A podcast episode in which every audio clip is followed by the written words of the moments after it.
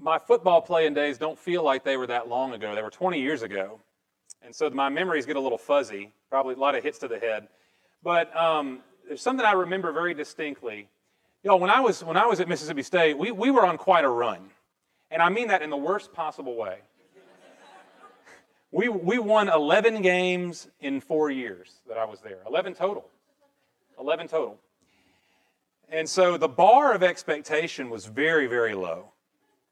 And um, one day, this was in 2004, we were hosting the nationally ranked Florida Gators.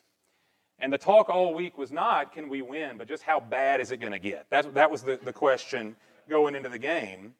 We come out of the tunnels, an 11 a.m. kickoff, one of the early games. We come out of the tunnel, and the stadium is maybe a third full. The, most of the fans had already given up on the season at this point. But we come out and we actually we're playing well. And we're looking around. It was a weird feeling. We're actually playing well. We were winning. We go into halftime, we're up 17 to 14.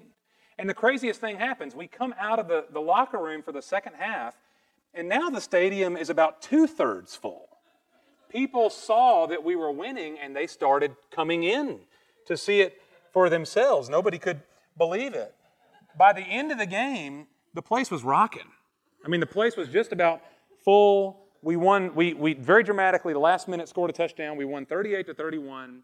Everybody rushed the field, tore down the goalpost. It was an awesome, it was an awesome experience. See, and it was funny to me because on, on almost every other occasion, it worked the opposite way. People showed up at the beginning, but then they left by halftime once it became clear that the outcome, you know, was not in doubt. They gave up over the course of the game, but this kind of worked in reverse. Nobody believed in us until we showed a spark. And then as the day wore on, the crowd got bigger. Everybody wanted to see this for themselves as to whether we could actually pull it off. Now, you'll have to forgive me the very weak analogy. But the way, the way the resurrection of Jesus works, Easter Sunday, the first Easter, it kind of worked like this.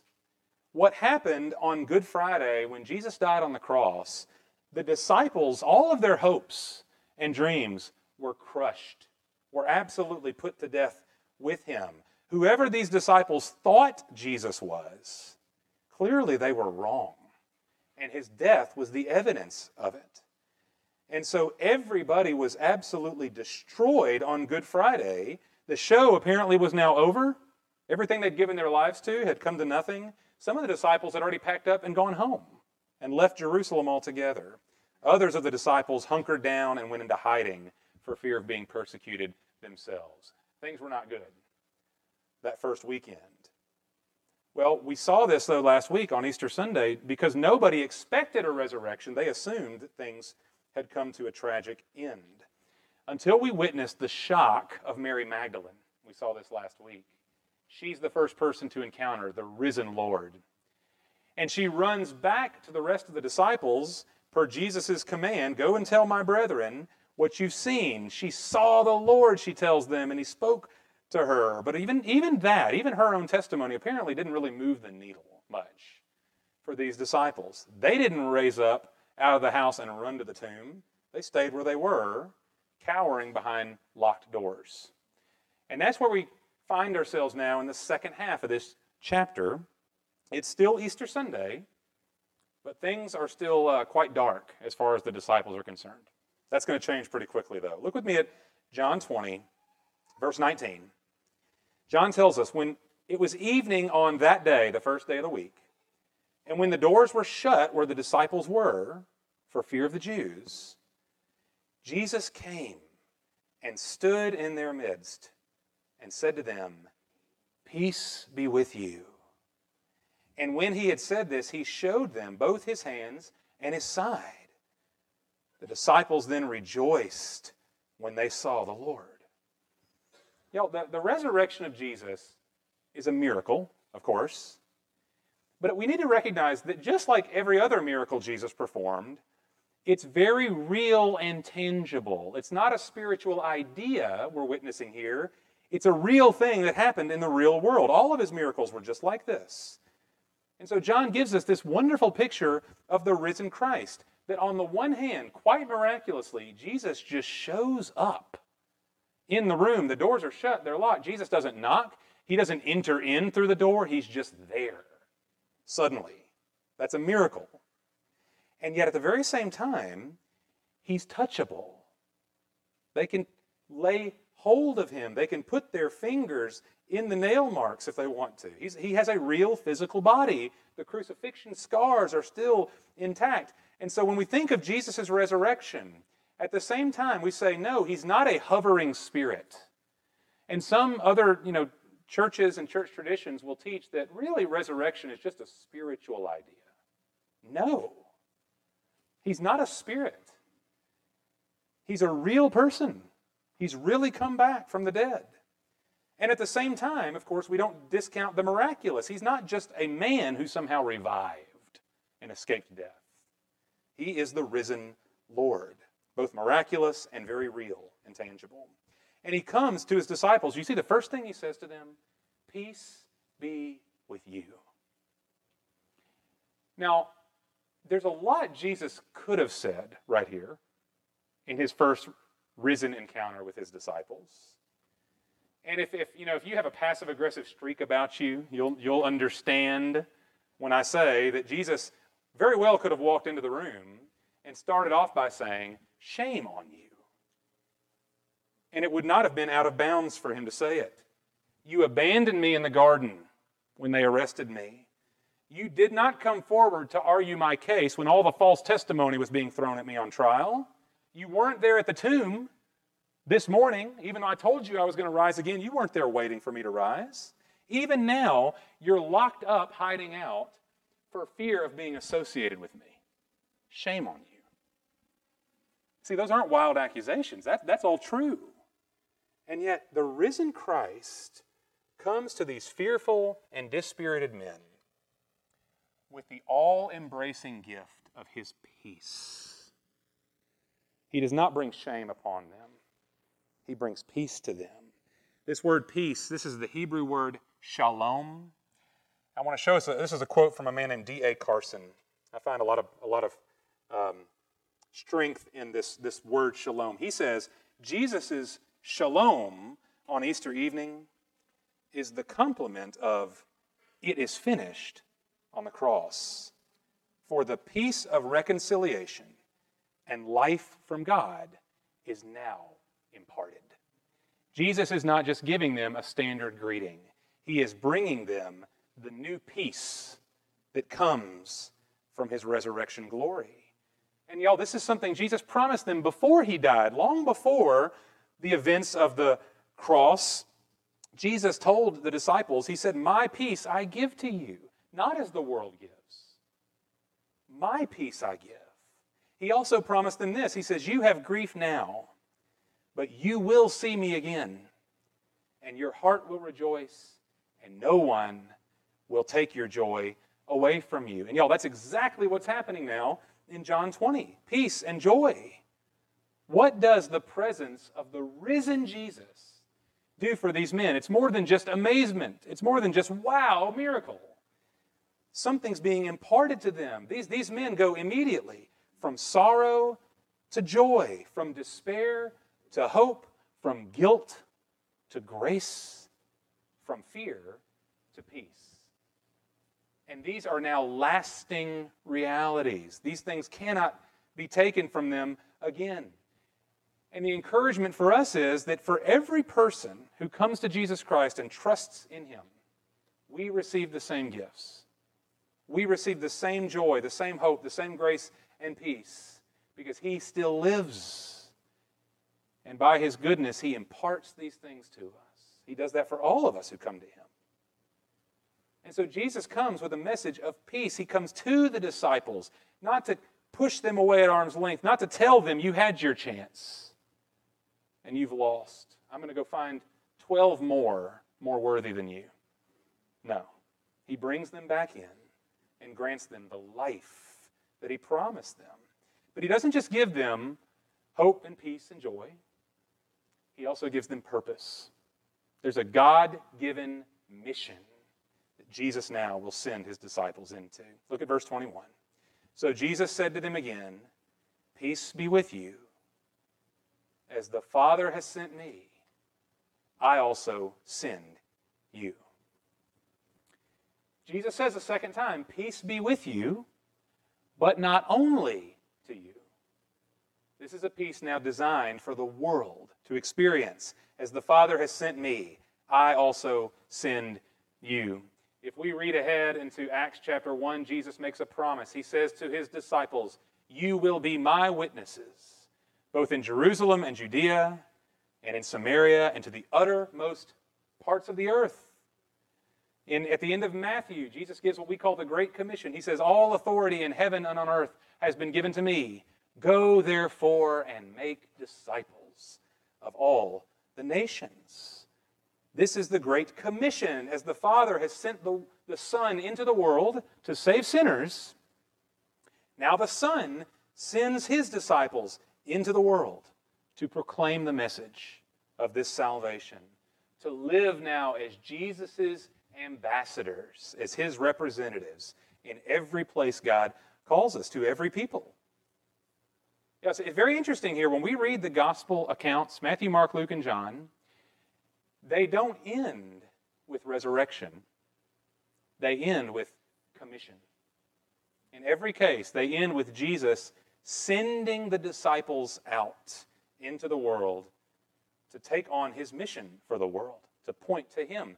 Y'all, that's why, if you ever, ever wondered why the disciples are suddenly in the Bible called apostles, that word apostle means sent one.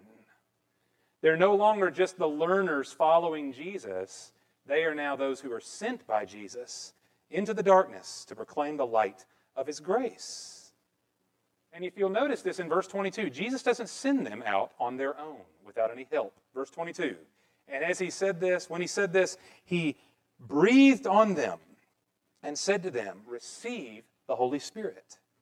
If you forgive the sins of any, their sins have been forgiven them.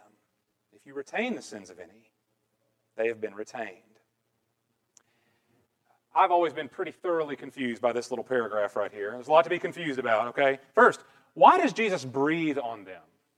We don't see that in any of the other Gospels. That's, that's unique to John. What's he breathing on them for? Um, now, this is obviously it's symbolic. Uh, think about, go, go way back with me to Genesis when God creates man in the garden. When God creates Adam from the dust, God breathes into him the breath of life, and he becomes a living soul. Uh, later on in the, in the prophets, there's a prophet named Ezekiel. He finds himself one day in a valley filled with skeletons, dry bones. Y'all know this from Sunday school. And God asks Ezekiel, Can these dry bones live again? And Ezekiel says, God, you know. And, and then Ezekiel watches as the, as the joints start to fit together and his flesh covers the bone, and eventually the breath of life fills these bones, and they become human and alive all over again. Y'all, the, the symbolism here of Jesus' breath is that there is a newness of life, not just for him in his own resurrection, but now for all who know him and trust in him. And that life is ushered in by the Holy Spirit. So often we think of the Holy Spirit as the breath of God. It's the same Greek word, pneuma, for breath is spirit. The Spirit of God is the one who gives life. We see that back in John chapter 6. And it's the Spirit who will empower these apostles to go out and fulfill the mission that Jesus gives them. They're not just encouraged and empowered men, they are men now filled with the Spirit, men and women like us now, given the Holy Spirit to go and live the mission that Jesus has called us to. And so, what's happening here in John 20, I think, is kind of a precursor to the ultimate gift of the Spirit, the pouring out that we see in Acts chapter 2 at Pentecost, where the Spirit descends upon them as if by tongues of fire, and they begin to speak the gospel, and people are saved. Okay? But we see something else that's confusing. Uh, we won't pass this over. Jesus says, If you forgive the sins of any, their sins have been forgiven them. If you retain the sins of any, they've been retained. Y'all, that doesn't mean that human beings have the power or the authority to actually forgive sins. God alone can forgive sins.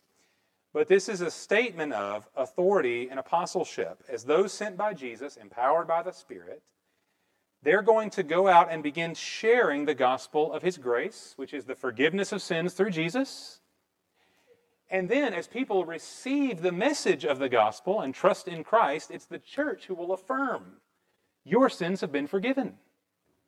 And of course, if people reject that gospel message, the church will also affirm your sins remain. You are not forgiven. You're only forgiven by faith in Jesus.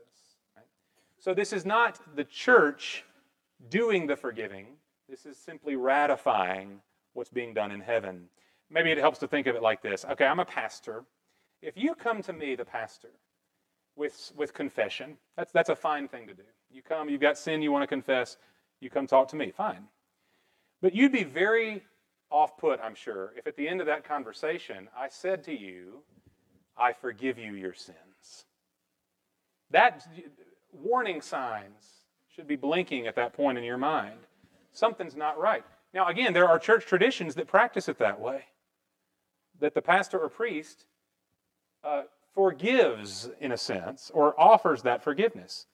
We don't do that here.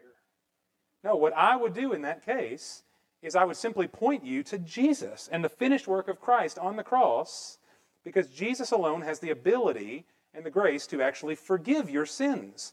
And then you receiving that grace, confessing, repenting, turning to Jesus in faith, now I get to do my part. I will gladly affirm yes, your sins are forgiven. Not because I did anything, but because you turned to Christ, the one who forgives. And y'all, this is a joy. This is not a pastor's privilege, by the way. This is a joy for any Christian that we get to participate in as Jesus' church, that as we have received the grace of Jesus for ourselves, we now get to share the grace of God with others and celebrate those who receive it. Y'all, if, if you want to know what God's will is for your life, that's a very fair question to ask. A lot of us wonder that perhaps at times. I'll tell you this God's will for your life does not begin with the question of career or spouse or family or where you, where you live or any other such temporary and secondary issue. God's will for your life begins with God. And God's will for us from the very mouth of Jesus Christ as the Father sent me, so I send you. We get to know Jesus and make him known in every place. We live for his glory by sharing his grace, both in word and in deed. We're his ambassadors. That's God's will for our lives. Everything else is wonderfully secondary to that. And for that, we should be grateful. We get to represent Christ in this world. So, everything to this point in John 20 has taken place on Easter Sunday. This is still Easter here. Jesus comes to the disciples, he embraces them, and he sends them out. He gives them their commission. But there's a problem with what we've just read. Somebody's missing from the narrative here.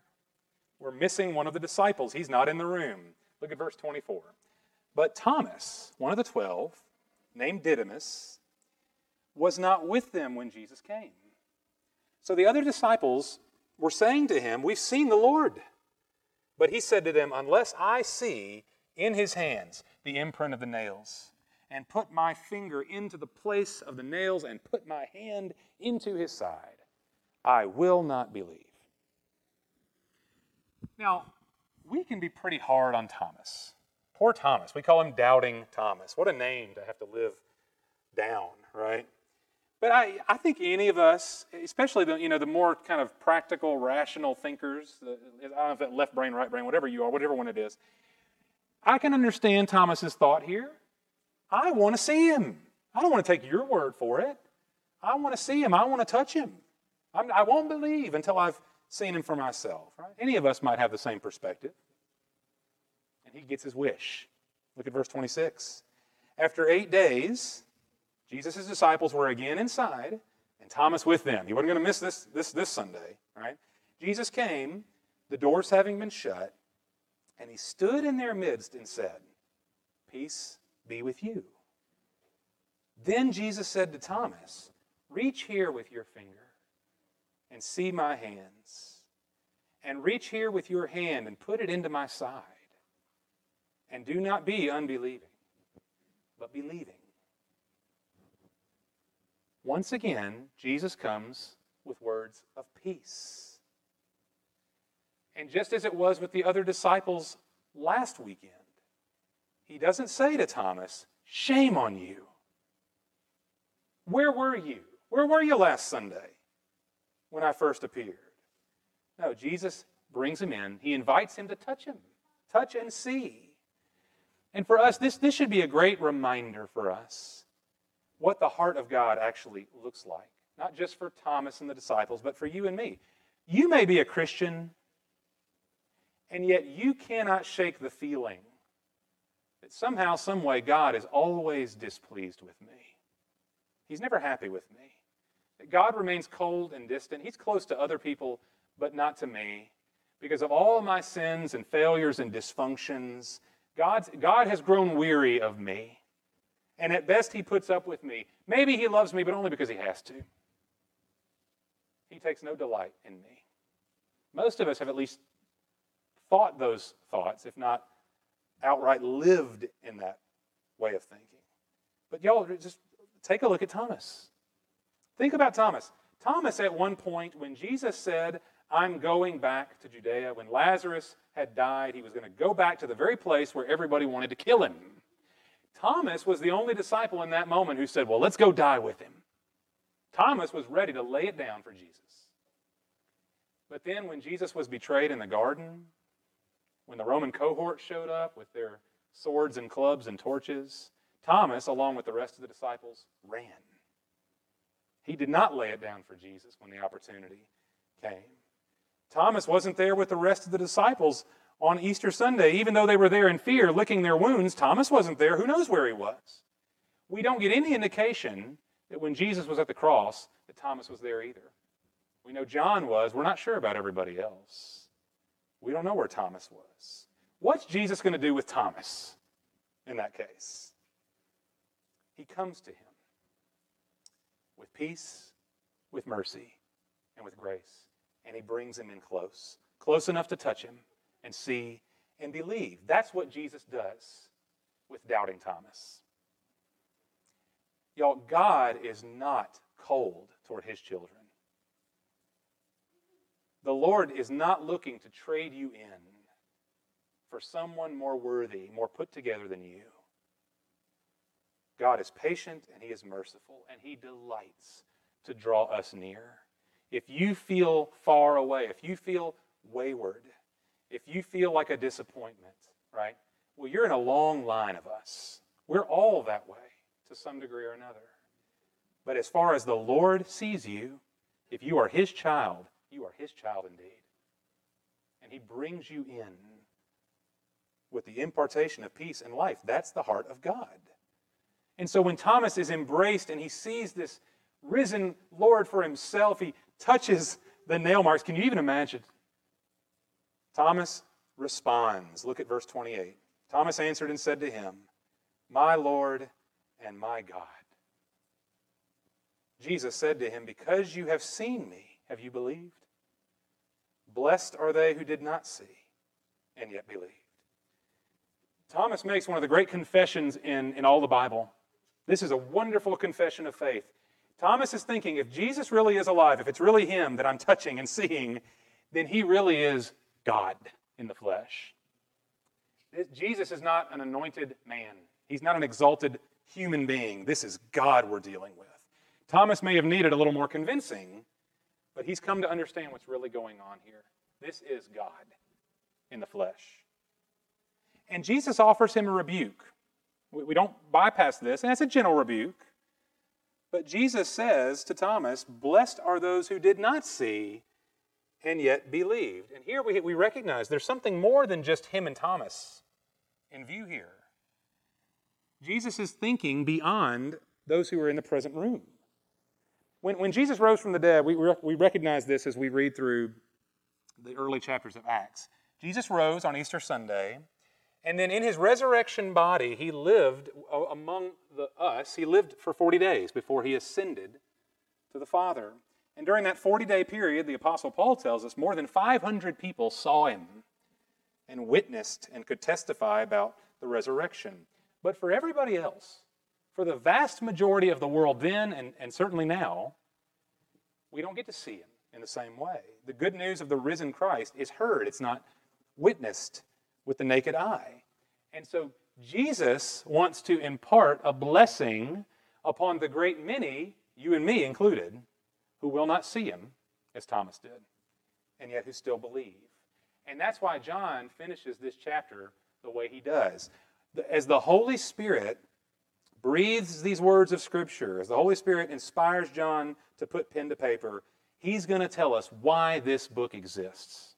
Why are we holding it now in our hands these many years later? Here's why. Verse 30. Therefore, many other signs Jesus also performed in the presence of the disciples, which are not written in this book, but these have been written, so that you may believe that Jesus is the Christ, the Son of God, and that believing you may have life in his name. What an amazing thing for John to write, to just tell us flat out. He knows he's not writing a biography, he's recording a gospel. This is good news. That God really has given his Son, sent his Son for the salvation of sinners. And so, y'all, if we, if we think about how John has written to us, and we have to go back a little ways now to the early chapters of this gospel, when there was a man named John the Baptist, he had the great big ministry before Jesus really came on the scene. But once Jesus showed his face, John the Baptist began to point to him and say some crazy stuff. People probably thought he was out of his mind. He said, Behold, the Lamb of God come to take away the sin of the world. You think that got people's attention? Yes. Thank you. Yeah, it got people's attention. Look, John said, God's Lamb, God's Son, the Savior of the world. And John, now, all these many years later, as he records these words, he's telling us that's the reason I'm writing. That in a very real sense, when we gather as Harvest Church every single Sunday, this is why we gather, that we may look, that we may behold the Son of God, Jesus Christ, and seeing him for all that he is. God become flesh, the light of the world, the, the crucified and risen Savior, that we might see him and put our trust in him.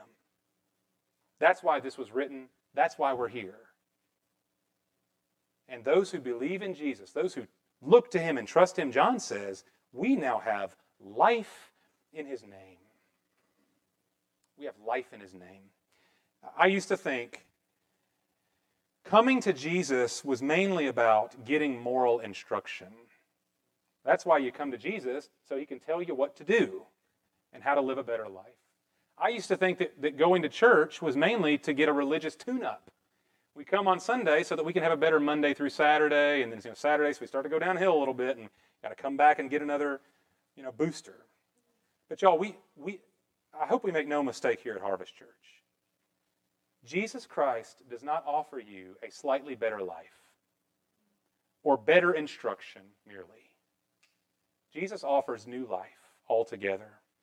That's why he calls it the new birth. You are born again to a living hope, the Apostle Peter said. We are a new creation, according to Paul. We now have life, life in union with Jesus, reconciled to God filled with His grace and His peace, fully forgiven, indwelled by God's very Spirit, eternally secure, entirely new. That's what we're given by the grace of God. And all of it is a gift. All of it is God's free gift to offer us and ours to receive by faith, not by our works. If Jesus offered us better instruction, then it would still, at the end of the day, it would be up to you and me to figure it out to make it happen. That is not how this works. It's a gift, a grace that's given that we now receive. And so this is perhaps the truth for you, right where you sit. It may be that today, for the first time, you behold Jesus, you look to him and believe in him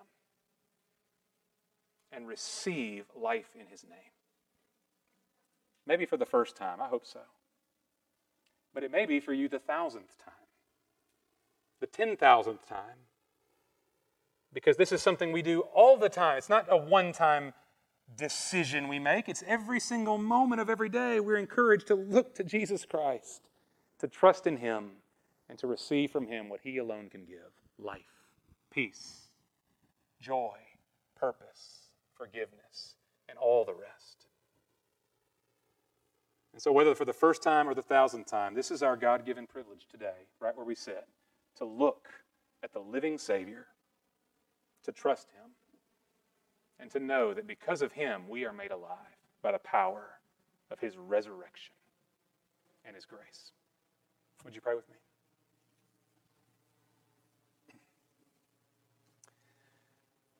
Father, I pray this morning for us.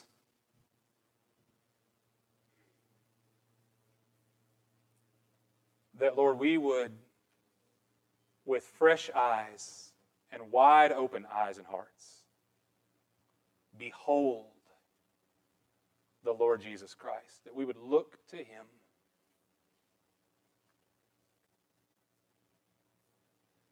Lord, not to simply offer us help to do better, but to be our very life in Himself, to give us peace. Peace with you, Father.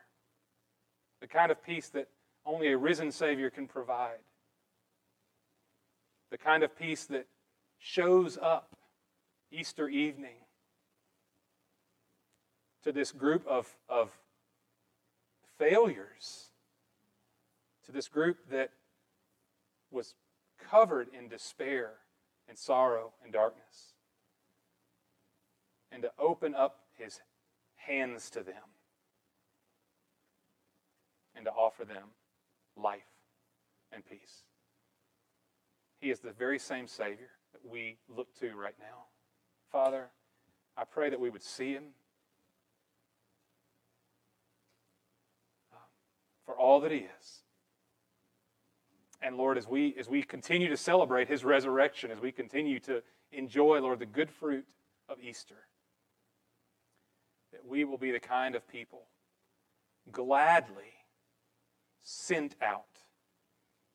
Not those who have received and hold on to what we have, but Lord, those who are who are ready and willing and happy to now uh, share, to make our lives, Lord, a, a living, speaking testimony of the life we've been given. Father, thank you for the joy, truly, the joy and privilege of the Great Commission. You sent your Son to save sinners. And now you send us to share that message of grace, pointing to Jesus Christ and not to ourselves. Lord, help us this, this morning to, to, to rest secure in knowing, Lord, that if we have trusted you, then you are most certainly near to us that you delight in us, that you welcome us in. And Lord, that you, even as you send us back out, you empower us for everything you call us to do. Lord, we have received the Holy Spirit. And now we get to um, live as those who are truly new. we love you. We thank you. Father, I pray that we never tire of thanking you for your precious grace. In Jesus' name, amen.